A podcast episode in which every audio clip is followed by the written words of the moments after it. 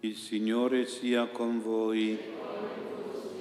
Lettura del Vangelo secondo Marco. In quel tempo si riunirono attorno al Signore Gesù i farisei e alcuni degli scribi venuti da Gerusalemme.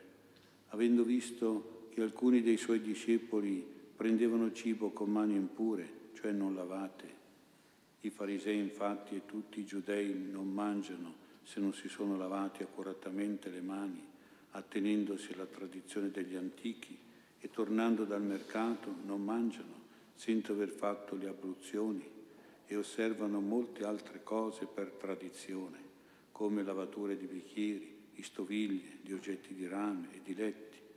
Quei farisei e scribi lo interrogarono: perché i tuoi discepoli non si comportano secondo la tradizione degli antichi, ma prendono cibo con mani impure?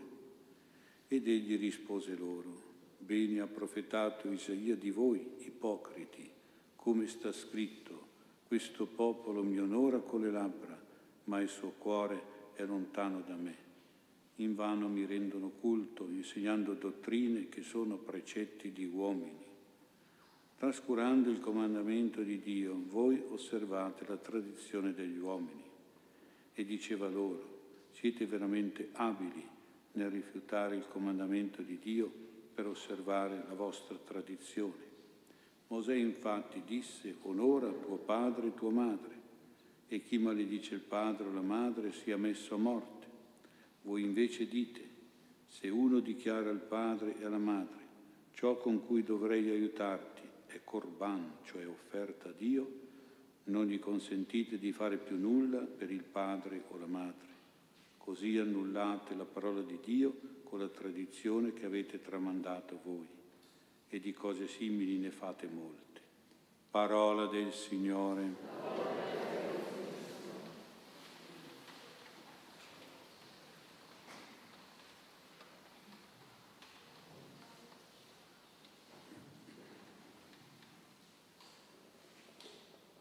Sia lodato Gesù Cristo. Il Vangelo ci ha presentato la critica degli scribi e dei farisei verso i discepoli di Gesù e la risposta del Signore, che mette in risalto la loro ipocrisia, la loro falsità, che giunge fino al punto di non osservare i comandamenti di Dio, come quello dell'onorare il padre e la madre, in nome delle loro tradizioni umane, suggerite invece dalla superbia e dall'egoismo. Gesù non ha paura di definirli ipocriti, voi ipocriti. Gesù cita a questo proposito il profeta Isaia: questo popolo mi onora con le labbra, ma il suo cuore è lontano da me. È un cuore quindi ipocrita, un cuore falso, doppio, insincero, simulatore, quindi un cuore lontano dal cuore di Gesù, opposto al cuore di Gesù, che invece è un cuore sincero.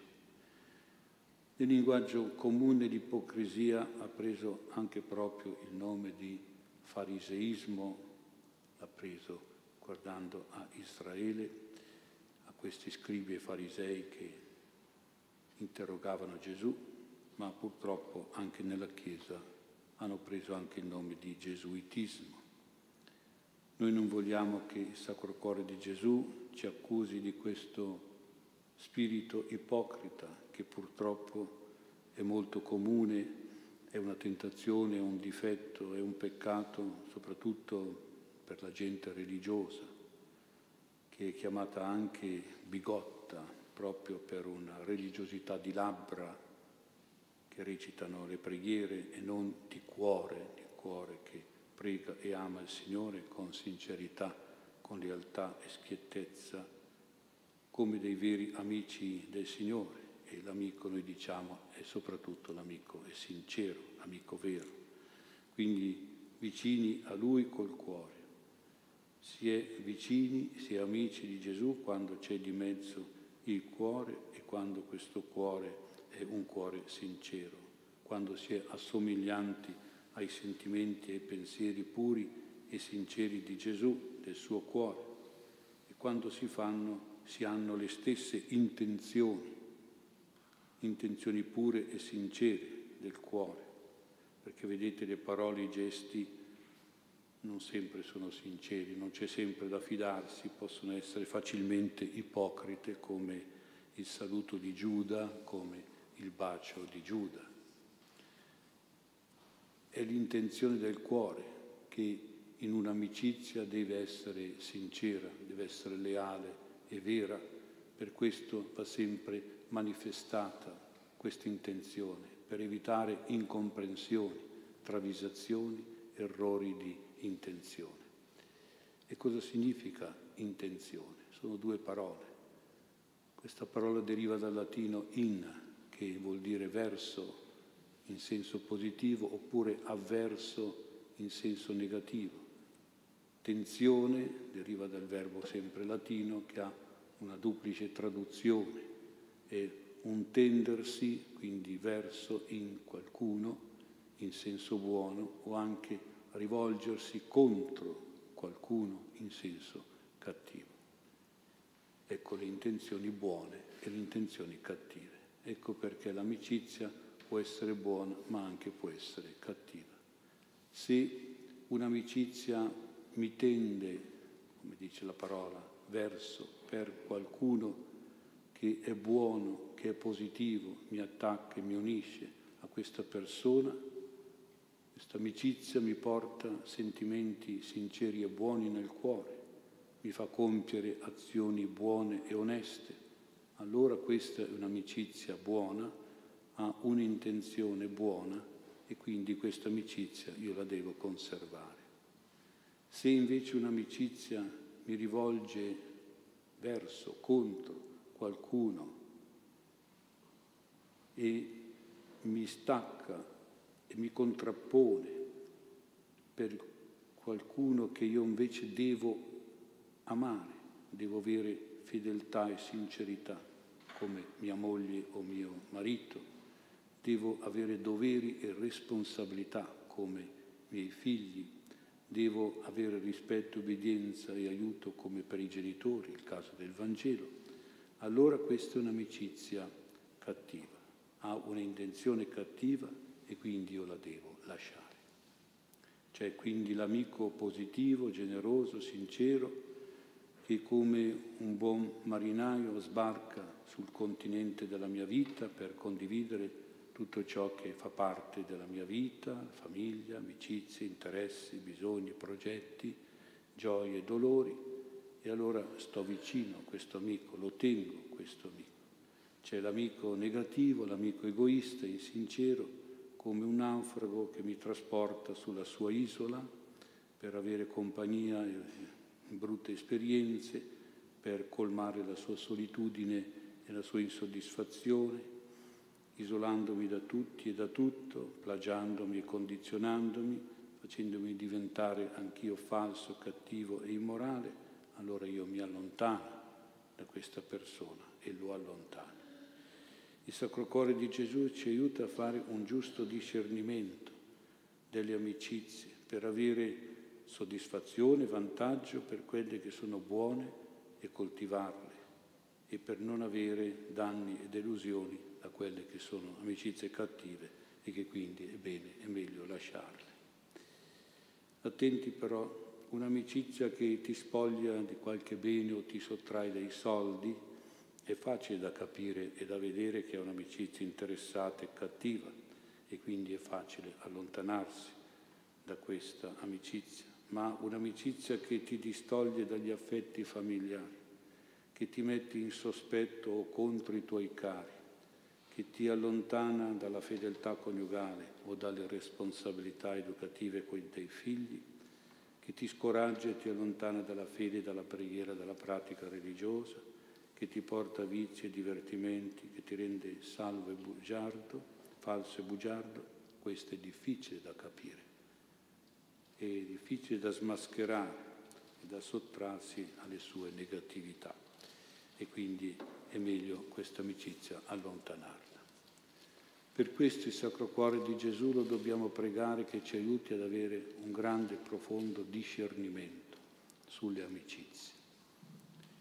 Seguendo l'esempio di Gesù circa i problemi di genitori anziani lasciati soli e abbandonati, vediamo il problema delle intenzioni nella famiglia. Le intenzioni vanno valutate bene e giustamente sia per la vita coniugale che per la vita familiare, anzitutto per i coniugi. Se in tutto quello che il marito e la moglie dicono e fanno si vede reciprocamente un'intenzione di amore, un'intenzione buona, sincera, giusta, equilibrata, allora la famiglia, la coppia va bene, è serena, è felice.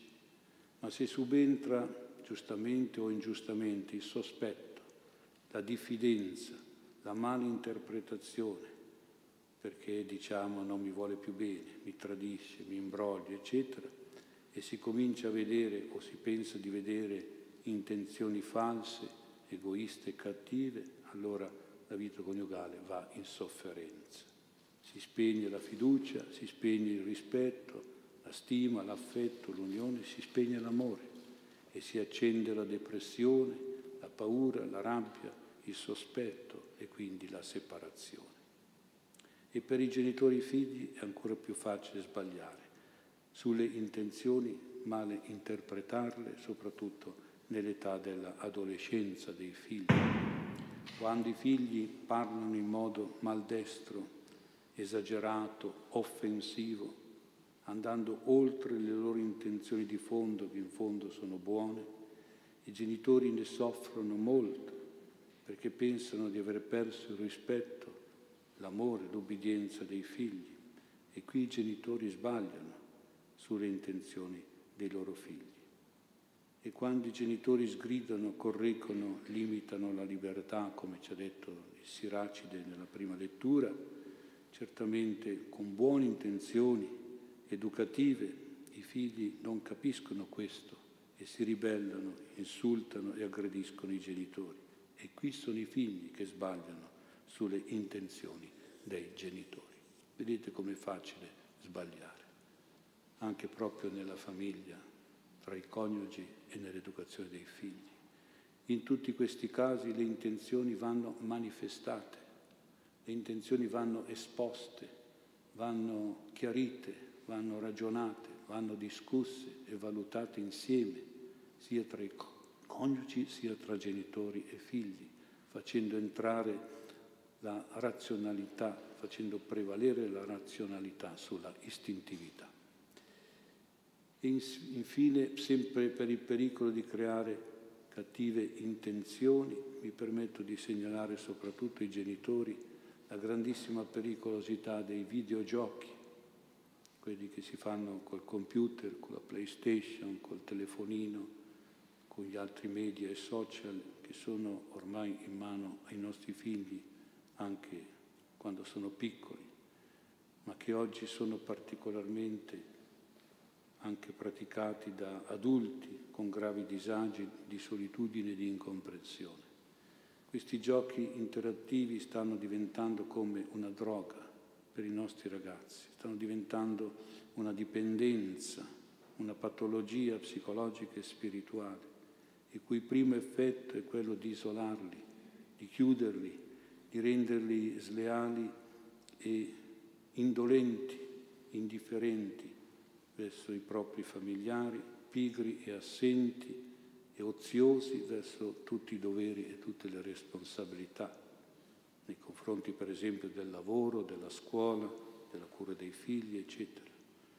Ma quello che è peggio è che questi giochi basati su storie di violenza, di guerra o di sesso, di aggressività, di prevaricazione, lavorano proprio sulle intenzioni, favoriscono tutte le intenzionalità, le istintività più negative, più cattive, più false, più distruttive, più immorali, a scapito della razionalità e della moralità.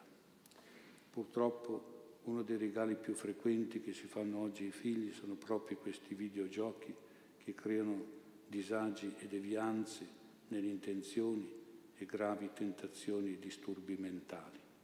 È bene che ci si renda conto della pericolosità di questi giochi, Preghiamo il Sacro Cuore di Gesù che preservi l'animo dei nostri figli da queste corruzioni e favorisca in loro soltanto le buone intenzioni, le intenzioni sincere e giuste, intenzioni che non devono restare un vago desiderio, un pio pensiero, ma devono essere una forte volontà, un proposito ferreo, risoluto, fermo, sia per uscire da situazioni negative di peccato, di malattia, sia per entrare in situazioni positive di bene, di vita e di salute.